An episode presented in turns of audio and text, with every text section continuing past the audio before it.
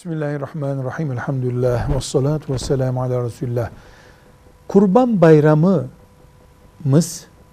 ve hac ibadetimiz İslami ayların 12.si olan Zülhicce ayındadır.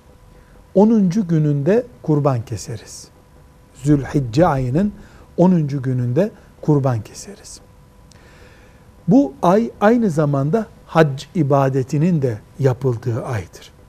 Hacılar ihrama girip Arafat'a çıkıp vakfe yapıp oradan dönüp ta kurban kesinceye kadar saç kesmezler, tırnak kesmezler.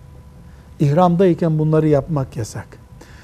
Onlara benzemiş olmak için diğer yörelerdeki Müslümanlar da kurban keseceklerse eğer bu Zilhicce ayının ilk 10 gününde yani kurban bayramından önceki 9 günde saç ve tırnaklarını kesmeseler hacılara benzeme e, nezaketi göstermiş olurlar. Bu farz değil, vacip değildir.